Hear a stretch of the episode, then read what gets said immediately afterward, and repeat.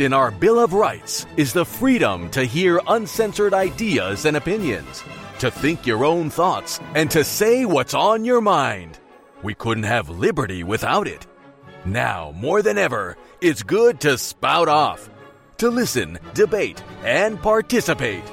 Here's your host of Spouting Off, commentator, columnist, and all-around rabble-rouser, Karen Kataline. Well, another day here on Spouting Off. Karen Kataline with you. Happy to have you along. I just tweeted that you can listen live. I don't know if I said all of this, Tuesday, Thursday, and Friday at 1 p.m. Eastern at WSMN Live. And if you're listening live, you already know that. And if you're listening on a podcast, well, now you do. Also, we have a call-in number if you care to call in. We don't have a ton of lines, but we have at least one line. We're a small little radio station, but small but mighty. 603-816-1590. That's 603-816-1590. And our show goes all over the place after the fact. We're heard on Getter and a bunch of other places live. In fact, I don't even know all the places live because I don't handle that end. But grateful to have you along. So, what is Karen going to talk about today? Tomorrow night is the first night of Passover. And in Hebrew, we call it Pesach, Passover. And the Judeo-Christian tradition does know and has taught for years the whole story of the Passover. And so I'm thinking, well, let's see, should I talk about Passover? Should I talk in this first segment or this railroading of Trump? 37 felonies they're charging him with? That's no vendetta. And I have people in my family asking me to explain it to them. How do you explain a vendetta and not sound like you're a conspiracy theorist? Well, most of the conspiracies that have been around, not all of them, but some of them have actually come true. So we're in a time of great deception, great propaganda, and sometimes it's hard to know where to begin.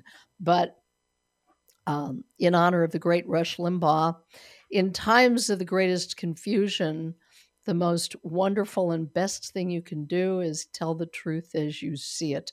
So let's see, Passover or Trump. How about both and making a connection between them? First off, I just want to tell you for our listeners who are celebrating Easter at the end of the week on Sunday. Happy Easter. Some people call it Resurrection Sunday. Whatever you're celebrating, I hope you do it in peace and in love and in ethics and principle and integrity. And that's what we need to hold fast to among so many other things. So a couple of things about Passover. People who grew up Jewish like I did and remain so. Didn't always love Passover seders.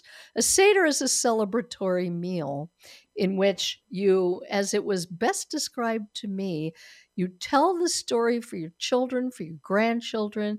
This is how the story of the Exodus was told from one generation to the next, by making a celebratory feast and honoring the children, making games, making it fun, so kids would have a positive memory of the story and that they would remember the story. So that's what a Seder really is.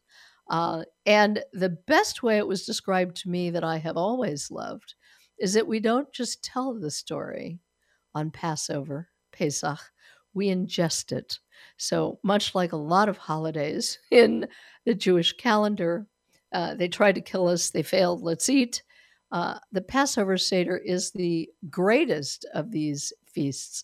It is a major holiday. And so when you finally get through with the Seder, depending on how long it takes, and my friend Vic Porcelli, I said, if you ever go to a Seder, just eat before you go, and then you won't be thinking about food through the whole thing.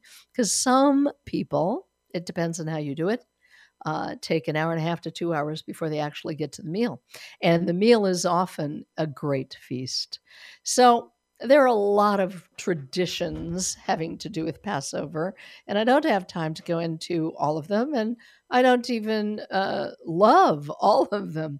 But the one that made me think that I was thinking about today is a Hebrew song that we sing often, have sung it since ever immemorial, I guess, called Dayenu. When we were kids, we used to sing Dayenu, but it's Dayenu. And what that means, it's a very important song of gratitude for God, Hashem, taking out, if you remember your first commandment, taking the Jewish people out of the land of bondage, out of the land of Egypt as slaves, giving them freedom, offering them, providing them freedom with an outstretched arm. If you've read your first commandment, you know that precedes. The Jews believe this is all one commandment. I am the Lord your God, and this is not a religious program who brought you out of the land of Egypt, out of the land of bondage. I did that. The song Dayenu is repeated over and over many verses. And it would have been sufficient if God would have just, I'll give you the first couple of them. If God had brought us out of Egypt and had not carried out judgments against them, Dayenu, it would have been sufficient. Dayenu means it would have been enough. It would have been sufficient. If he had destroyed their idols, it would have been sufficient. If he brought the plagues so that the Jewish people could leave Egypt. If he had just given us Shabbat, I'm reading a few of these, and then he gave the Torah while the Jews were being fed manna in the desert. You know the story. Some people know the story. If he had only done one of these things, it would have been sufficient, is the meaning of the word. Now is the meaning Dayenu. Now, Donald Trump is, let me say this extremely clearly, Donald Trump is not God. I don't think he's a, quote, savior.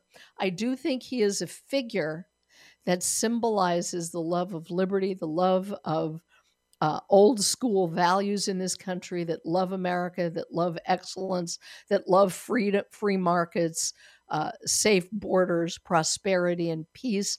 All of which Donald Trump brought in his short 4 years in office.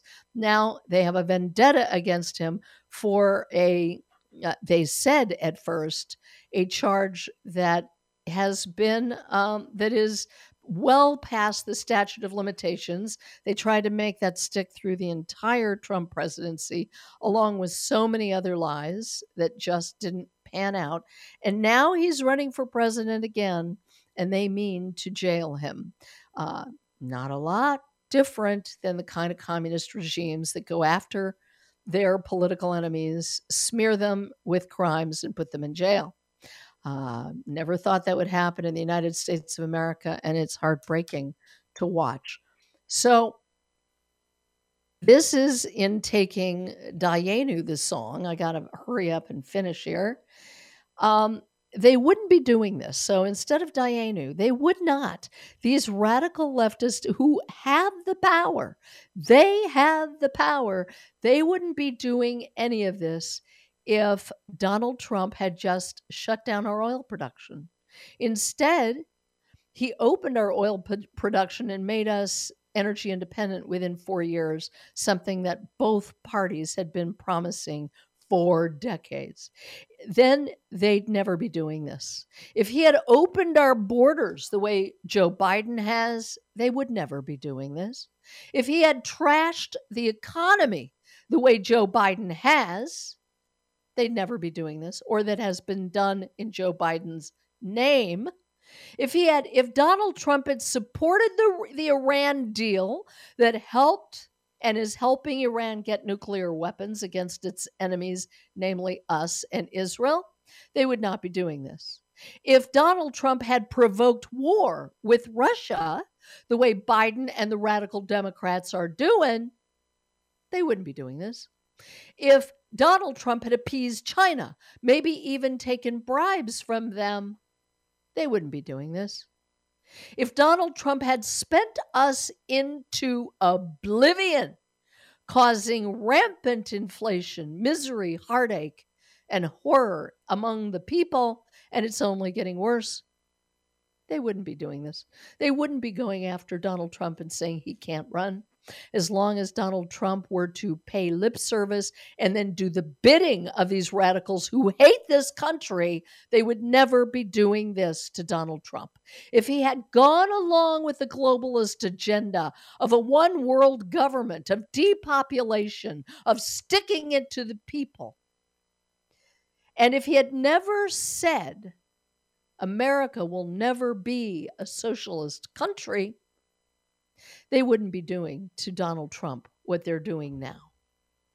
These messages that they send by going after Donald Trump, and he is not a savior, he is not a god, he is a courageous man that in any other sane world would be profoundly popular, much loved, laughed at for his idiosyncrasies, or as my husband calls it, idiosyncrasies, and we'd move on. There hasn't been a president that didn't have idiosyncrasies.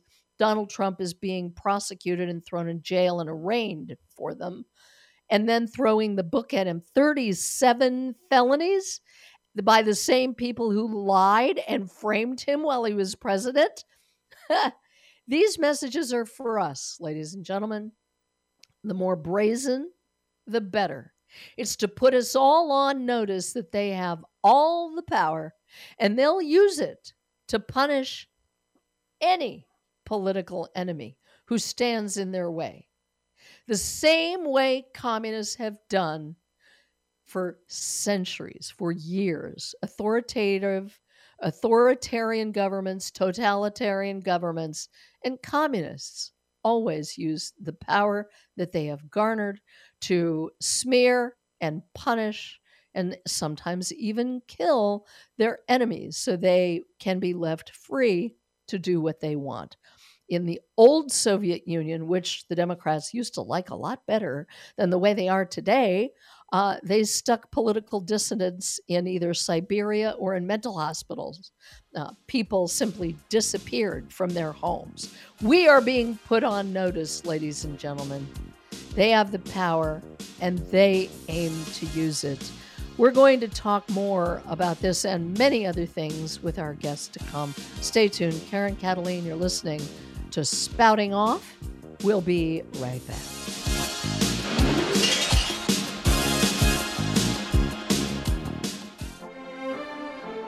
You're listening to Spouting Off with Karen Kataline. Hello, I'm Mike Lindell, inventor of MyPillow. Thanks to your support, you've helped make MyPillow become one of the fastest growing companies in America. Over the last 12 years, you've helped MyPillow create thousands of jobs right here in the USA. Every MyPillow is made with passion here in my home state of Minnesota to ensure you get the best sleep of your life. One of the things that I really like about MyPillow is the support. It gives my neck a little hug. I've never slept better in my life. What's better than a great night's sleep? Call or go online to take advantage of my best offer ever. For a limited time, when you use your promo code, you can get premium MyPillows regularly $69.98, now only $29.98. With our 60-day money-back guarantee, you have nothing to lose. Sleep well, America! Call 1-800-867-0416 and use the promo code RAM, R-A-M. That's 1-800-867-0416 and use the promo code RAM. For the best night's sleep in the whole wide world, visit MyPillow.com. Your daughter doesn't want to talk about why her room is a horrible mess. Your son doesn't want to talk about why he's wearing mismatching socks.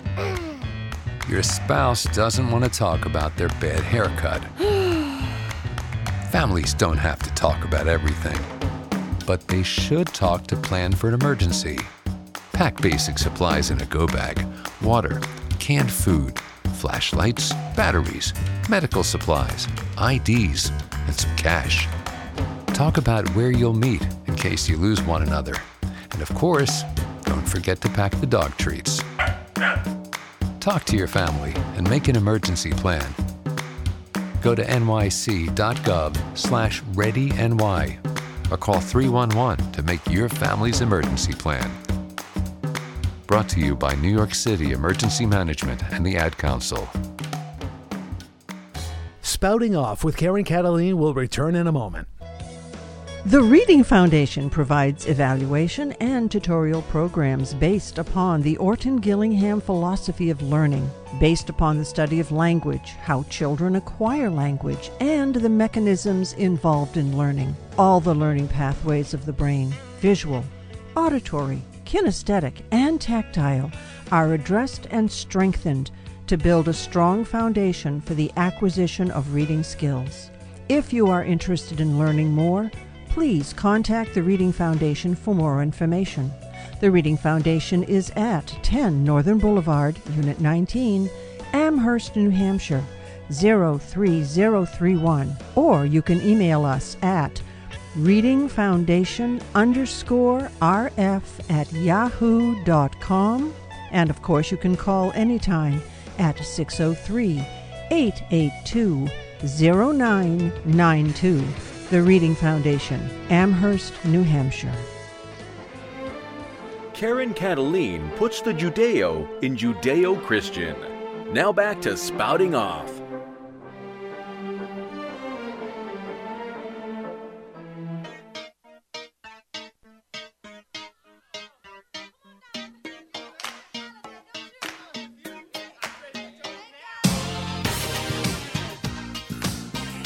Welcome back, everyone, to Spouting Off. You're listening to Spouting Off Live, Tuesday, Thursday, and Friday at 1 p.m. Eastern, and in many other places around the country that pick up the show when it's convenient to them. You can also hear it at WSMN.live on my page, or you can go to my website, KarenKataline.com. Well, we have been talking not only about Passover, but about some of the aspects of what I consider to be the evils of communism, which robs people of their dignity, their freedom, and so much more.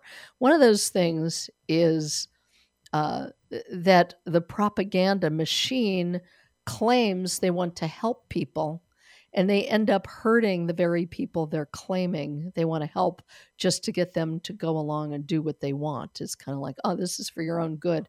Might lead to your demise, but it's for your own good. We've seen that again and again.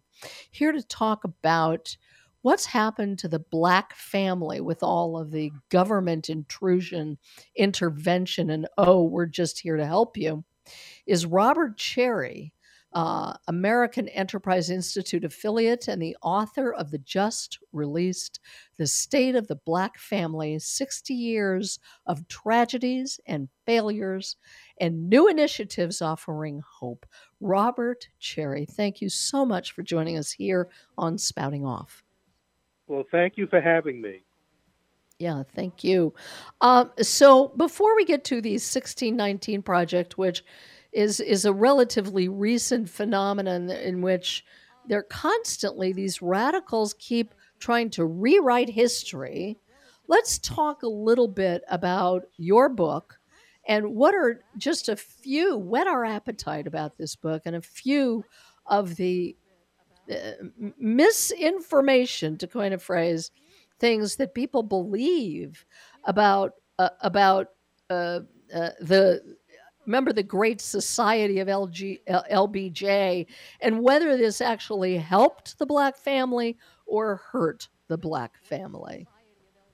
Well, the first thing is this book is about those who have fallen behind, who are often concentrated in high poverty neighborhoods in central cities.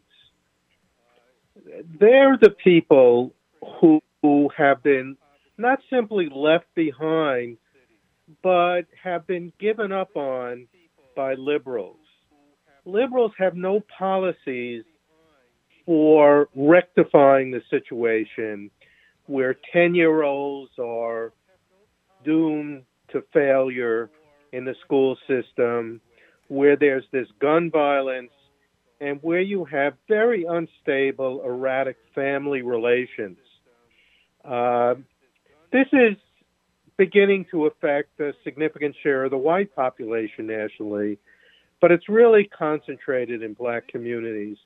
and that they've given up. So while they'll talk about white supremacy, structural racism, the only policy they have for this struggling population is free money, whether it's reparations or guaranteed income.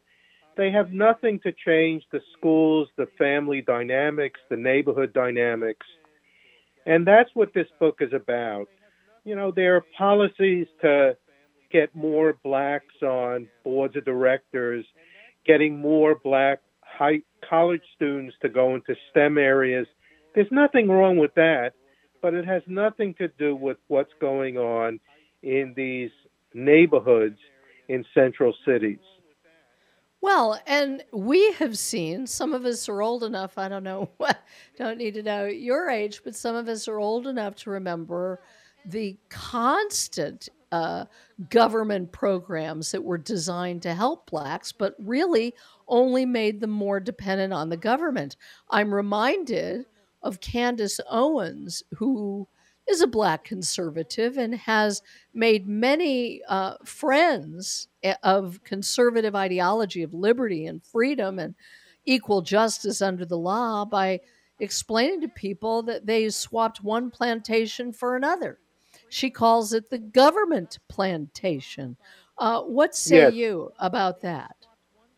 Well, I think one of the things that distinguishes this book from much of the conservative critique is that I do promote a number of government policies, alternative government policies, that can incrementally rectify this situation. So the book is not anti-government, but it's against this liberal background. So, for example, there are visiting nursing programs that help young mothers navigate the first 3 years of their child's life and also help them make good decisions in their own lives. There's charter schools. We have that program, don't we? Don't we have those programs? We have these, but they are incremental because liberals are very ambivalent about funding them. They'll fund, you know, pre-K, which is a substitute for the family, right? You send them into this daycare nursery schools, and they'll get what they're missing in the household. But the visiting nurses programs go into the households and directly deal. There's something called parents as teachers that they'll make 3 to 5-year-olds to help parents prepare them for school. There's the way the charter schools cajole parents to be more engaged in their kids' educational development. So these are programs. So then you're advocating for more government programs, even though the level of failure of government programs is astronomical. Yeah, but these are different programs. These are programs that get into the house. They're not programs that are substitutes for the house. Was something called the Harlem Educational Zone in New York, which was like this. So the key thing is to strengthen the families that are very vulnerable and don't on their own prepare their kids, but not substitutes, and not just throwing free money at those families. Uh-huh. So they're very targeted kinds of programs. The other thing is vocational training. Uh-huh. As much as we try, there's going to continue to be a quite reasonable share of young people who get to be juniors in high school and just don't have the academic credentials for academic programs at the community college. Indeed, they don't have the skills to become carpenters or electricians. That for many of them, they have to start at a lower rung of occupational training, certificate programs. and a number of states like Louisiana, South Carolina, they are being successful in using these certificate programs, which are stackable. You take one, you get a job, you then take another, you get promotion possibilities. These stackable certificates are the way to go, and not the four-year college for all mantra that liberals promote. I can tell, Robert Cherry, that you have a great passion, obviously, for this subject, because you wrote a book about it. But, I mean, what I don't understand, you mentioned strengthen the families. And that's a value that makes so much sense, because dependence on the government is condescending to people and makes them think that they just can't do it and need everybody's help, especially white people. Exactly. The problem and the contradiction or the counterintuitiveness of the whole thing is that the dirty little secret is that liberal government programs for decades, going back to LBJ and even before, were designed. Many people believe that this was absolutely a deliberate plan, and you can look at it. The welfare state destroyed the black family. It rewarded mothers for having children out of wedlock, which now has spread to every other culture as well, instead of the reverse. Yes. It encouraged irresponsibility, made excuses for criminal behavior. And we know that Black Lives Matter, run mostly by whites, I might add, although not all, their goal is to destroy the nuclear family and put in its place a communist system in which the government are people's mommies and daddies and brothers and sisters and families. So it's counterintuitive to grow government, in my estimation. And then I want to give you a chance. When it has been government, that has destroyed the black family, made them a mascot instead of a respected member of society. And now they're still doing it by hiring people who are unqualified simply because of the color of their skin. What does that say about the marvelously well-accomplished black people?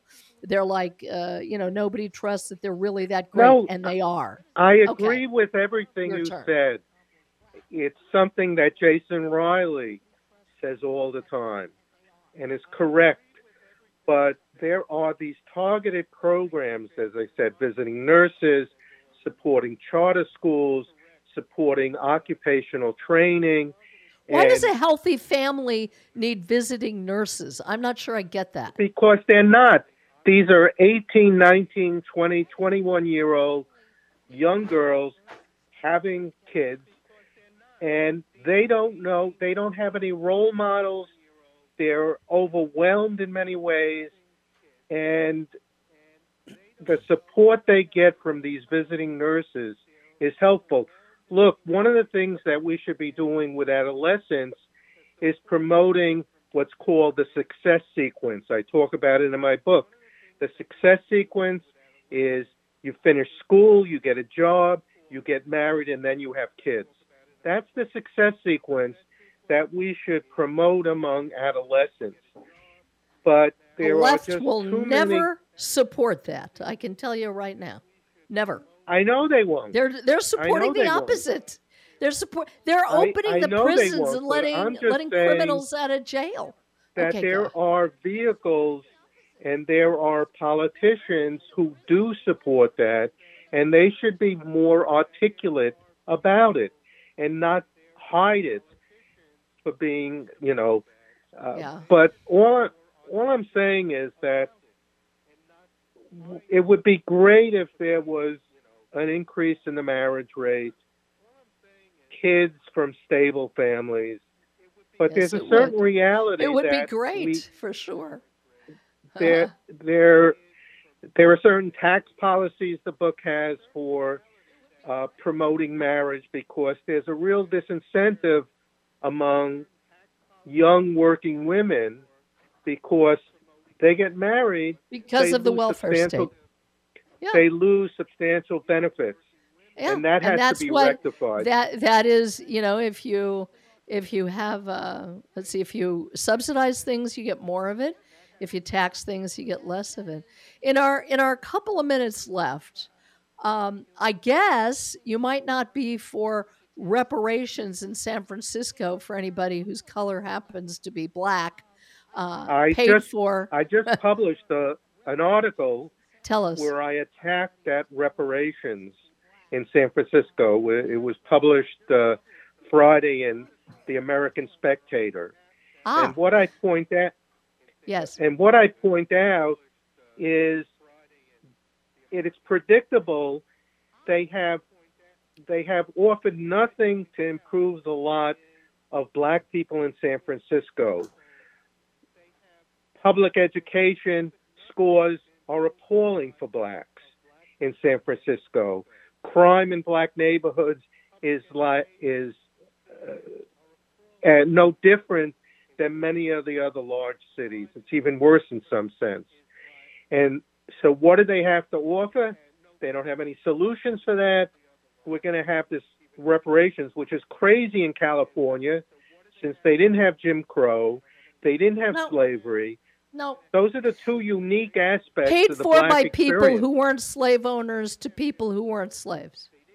No, I understand, but it's bizarre. I know. It's bizarre in California. I agree. We do agree.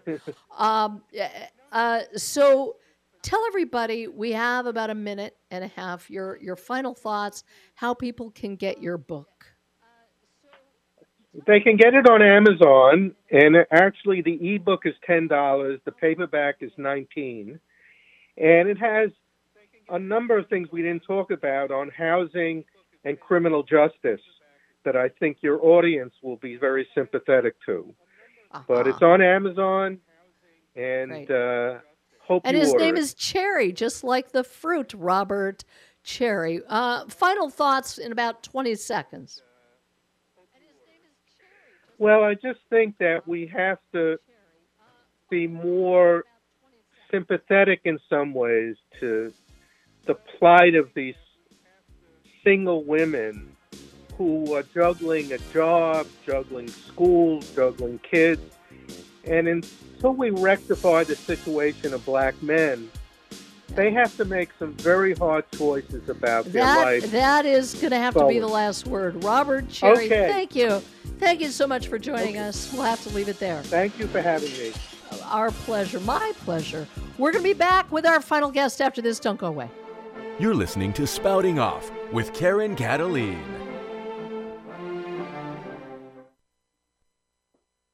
We are being censored. America's news outlets no longer provide the truth. 90% of news outlets in the United States are controlled by 6 corporations. They're not out to tell you the truth of what's happening. They're out to tell you the picture of the world that they represent. The mission of the Epoch Times is to chase the truth, to ground all statements in facts, and prevent people from being misled. The Epoch Times is independent. We're not controlled by any special interest, and we never will be. This is a battle between truth and deceit, a battle between forces that would ensnare this country in ignorance, and between a media that wants to present you with the truth. Subscribe today to our digital edition at theepochtimes.com and join the Americans who are seeking truth and tradition. Read The Difference on all your devices. We'd love to have you on board.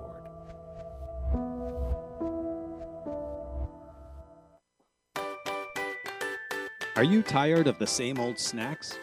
Looking for something a little healthier than that bag of chips or candy bar? Even your average bag of trail mix these days is little more than peanuts, raisins, and candy-coated chocolate. Not very healthy, is it? Allow me to introduce you to White Mountain Munchies.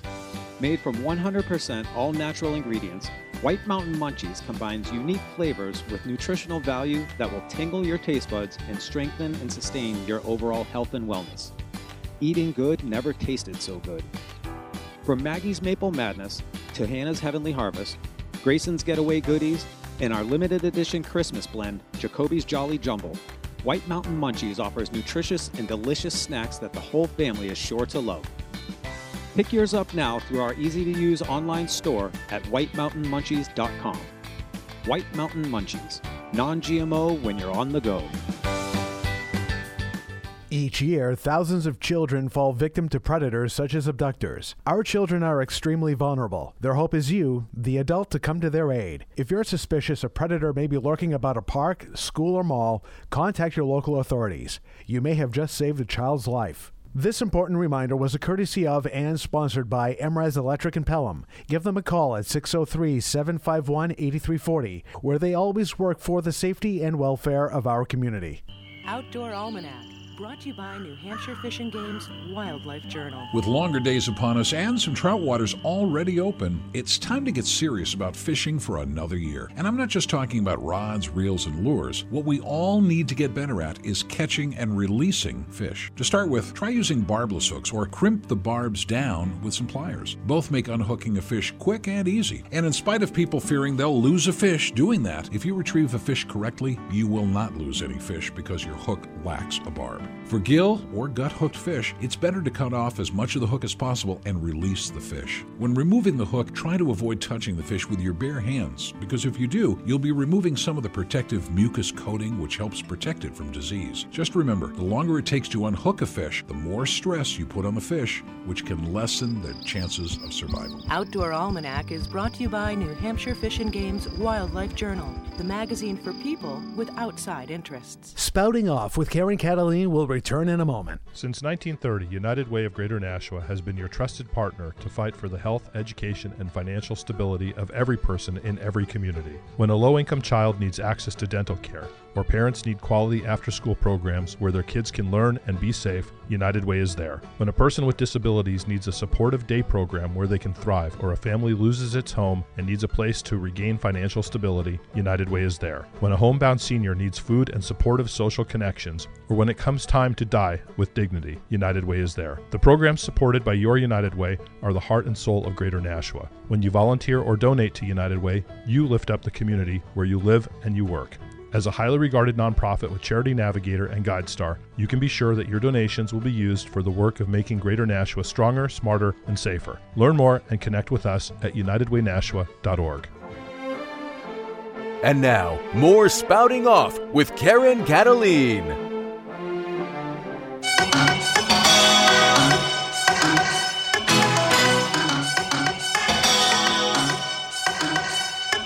Oh, that's some interesting music there. Welcome back to Spouting Off. I'm just putting the finishing touches on some notes. So we were talking about how could you not talk about a political persecution, the likes of which we've never seen before. Here to help us talk about that even more, she writes about it, she speaks about it. She is Jenny Beth Martin, co-founder and national coordinator of the Tea Party Patriots, columnist for the Washington Post. She's the co-author of Tea Party Patriots, A Second American Revolution, and she's a member of the Council for National Policy. Welcome once again to Spouting Off, Jenny Beth Martin. Well, thank you for having me. Well, it's always a pleasure to have you. Jenny Beth, I read this and I just, you know, you can only get socked in the stomach with offenses to our justice system so long. When I read 34 felonies, Donald Trump is being charged with 34 felonies. Is it any wonder people are going back to supporting him who were flirting with other candidates? Why don't you unpack it for us? Tell us what you think about this, what's going on, and then we'll take it from there. Well, I think that it reeks of corruption. It reeks of abuse of law. And it certainly seems that this is a prosecutor who is arresting a former president based on a political vendetta. This is something you'd expect to see in the former Soviet Union. And the fact is, Tea Party Patriots understands what it's like when the government is weaponized against an individual and against organizations. It happened to us with the IRS targeting under President Obama. And we warned back then that if if no one was held accountable and the people in government wound up getting away with it, that in the future a more egregious abuse of power would happen. And what we are seeing play out right now on live TV as President Trump is inside the courthouse being arraigned is a more egregious abuse of power. Couldn't have said it better myself. And you mentioned the word accountability, not only for the abuse of power, but how about accountability for all the former false charges that were leveled at Donald Trump during, before, during, and after his presidency that turned out to be brazen and blatant lies? Nobody has been held accountable for the information leaks, for the false charges, the framing, the spying, and still they keep doing it with a serious face, as if people have no memory of that. And the hard part is that in politics, people have very short memories, and other people have short memories on purpose. What do we do about that? Or at least first comment on that, because we watched it the whole time. Yeah, I think that you're exactly right. People in politics have a very short memory. I think that the people who are abusing the power remember when colleagues of theirs, whether they're in the same department or not, just people who are like them working, the nameless, faceless people who work in government who are supposedly public servants, when they see that they have colleagues who get away with bad things, they continue to do it. The media lies. They are completely biased. There's nothing, I don't think you can turn on the news anywhere in America and expect to get an unbiased accounting of what's going on. You have to watch what's on the left and what's on the right, and then know that the truth is somewhere out there. You just never know how close it is to either side. And not always in the middle. The truth isn't always in the middle, because we've got people in propaganda media spinning a complete lie, and to boot, they go after anybody who asks questions, who says, wait a minute, I don't believe that. If you don't believe that, they come after you.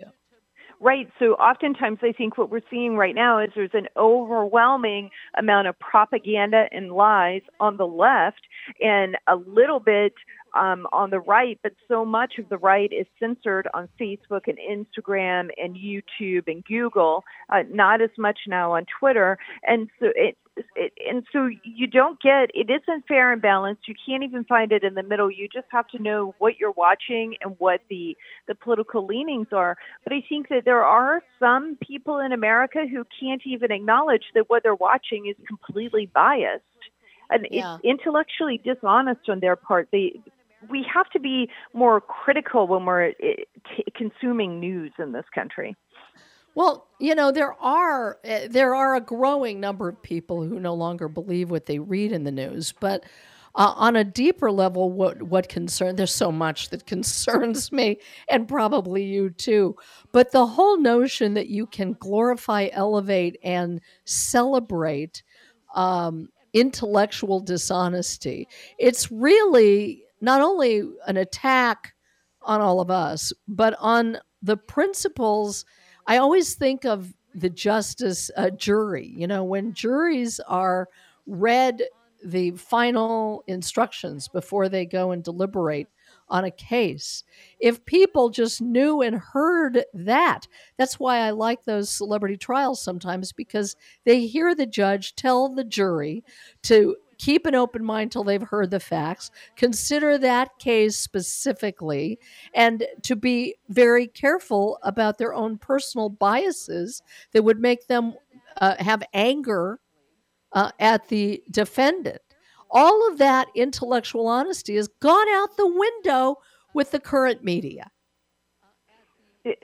You are exactly right about that. It has completely gone out the window. Every once in a while, we do have somebody who is intellectually honest, but it isn't very often. And I think that what we're seeing are people who don't even understand, for instance, how easy it is for a grand jury to indict people in this country. They don't even understand the difference between what a grand jury is and what a jury is, a jury of our peers who are determining guilt or not guilty. And so I think there are many people in the country right now who may be watching this and don't even understand that what they're watching isn't, it's the first step in the process, not the final process. And yeah. I blame that on the media, because they're just practically spiking the ball on some of the channels so excited to see their political opposition in jail. It's what I would expect from a communist country. Yeah. And that gives neither of us, I'm sure, I don't want to speak for you, any pleasure to make those kinds of comparisons, but they're as screaming as the nose on our faces. What does it say, what we're watching, about our own safety from false prosecution because we may disagree with the government's policies? I think that, I just think that if you're engaging in politics right now in the country, you have to understand that there are risks involved with it. And it's been that way since at least when the IRS was targeting us. And frankly, it's been that way since even before then. The whole reason we can have anonymous donations to 501c4 organizations is because the NAACP had people who were being targeted in their organization back in the 50s. So it isn't something that is completely new. But what I think is new right now in this era, in our lifetime, is that it is people who are being put in jail for what they think and what they say politically. And it is the government is doing it. And I think that is something that is fairly new, certainly in our lifetimes in America. Well, it's contrary to everything that this country was founded upon. Everything. Yes. Our founders made it perfectly clear that they wanted a justice system that would protect the individual. They wanted an economy that would protect the individual. And all of that, it flies in the face of that. We have, I'd say, maybe 5 minutes, and I just want to give you a broad berth. What else do you want us to know right now? Because these are our perilous times we're living in. A lot of people are worried, scared, frightened, concerned, what have you. Talk to them. Talk to our listeners about what you think they need to be aware of, and maybe any kind of good news. I don't know. You tell me. Where's the bright spot, if there is any? Well, here's what I say. There are a lot of things right now that are completely outside of our control. We cannot control what is happening inside that courthouse. We cannot control what the prosecutors in Manhattan are doing or what they will, and we should expect. Embrace ourselves for Fulton County, Georgia, and for indictments related to the classified documents that the president single-handedly, by word of mouth, had the ability to declassify. We need to brace ourselves for that. But if we want to make a difference and we want to actually do something we can do, here are things that you can do. Go get involved in campaigns and make sure that we elect people who will defeat the tyrants. We have to be able to elect people who will defeat the tyrants. If you were worried that you can't trust the outcome of the elections, get involved with us at teapartypatriots.org, and we are working on election integrity. We trained 20,000 people last year on how to be poll watchers and help get those people placed, and we will do the same for you in the special elections this year, the off-year elections this year, and certainly next year in 2024. That's how we're going to make a difference, and we need to just ignore some of the noise that is going on in the country right now and focus on those things that we can do to make a difference, so that next November, we know at the end of Election Day, we've defeated these radical leftist tyrants who wish to destroy our country, and we are working to elect people and help them, watch them take office to make this country great again. Thank you, Jenny Beth. Call me skeptical, but when I hear poll watchers in connection with the kind of broad-scale, questionable election tactics that have been used. There have been so much coming out that, of course, the media won't report and call you an election denier. And as a Jewish person, I'm horrified and disgusted by a term like that. This is pure propaganda. You don't have a right to disagree. Anybody has a right to disagree. I just don't think poll watchers are gonna do much. I think we need much, much more powerful exposure of what's been going on in elections. And I'd love for you to speak to that if you would. Oh, yeah, absolutely. So we are engaged in poll watchers, but we also are working on seven other steps involved in the elections, going and showing up at your election board meeting, researching your election office, understanding the people and the policies they have in place. So know who the people are, be willing to volunteer, know the policies and the contracts and procedures they have in place, helping legigislatively, getting changes made. But the left is breaking those rules. We've got in Georgia, ballot harvesting. We got ballot harvesting. We got secretaries of state sending thousands upon thousands of ballots to people who don't vote, and then they go and they harvest those ballots, send them back, and they get counted. I could go on. Go ahead. Well, I understand that. And so I'm not saying that what happened in 2022 is perfect. I am saying it was better than it was in 2020 in many of the states across the country, including in Georgia, where we had those people in place. They were watching the tabulation centers, watching what was going on in the tabulation centers. They were there for the logic and accuracy testing of the machines before elections started. So you're right. The left is doing a lot. We also have to modernize how we get out the vote on the center right. And my organization is doing that. We're working on some software. We'll have more details about that in 2024. We're not ready to release a lot of that yet, but we're working to catch up with them. We have to catch up and we have to exceed them. We've got to be on the same ball field that they're on. Yeah. And Jenny Beth, I just want to say for the record and for our listeners, and we do have to go, that I am not saying these things to discourage anybody, but to have a realistic sense of what's going to make a difference and what's not. We can't play by the same rules because they've changed all those rules. And a lot of people are discouraged because they're decades ahead of us in this. Thank you very much, Jenny Beth Martin, honorary chairman of Tea Party Patriots, and doing a lot to bring back election integrity. We need it so desperately. Thank you for your work, and keep up, and Godspeed to you. Thank you. My pleasure. Well, that does it for this edition of Spouting Off.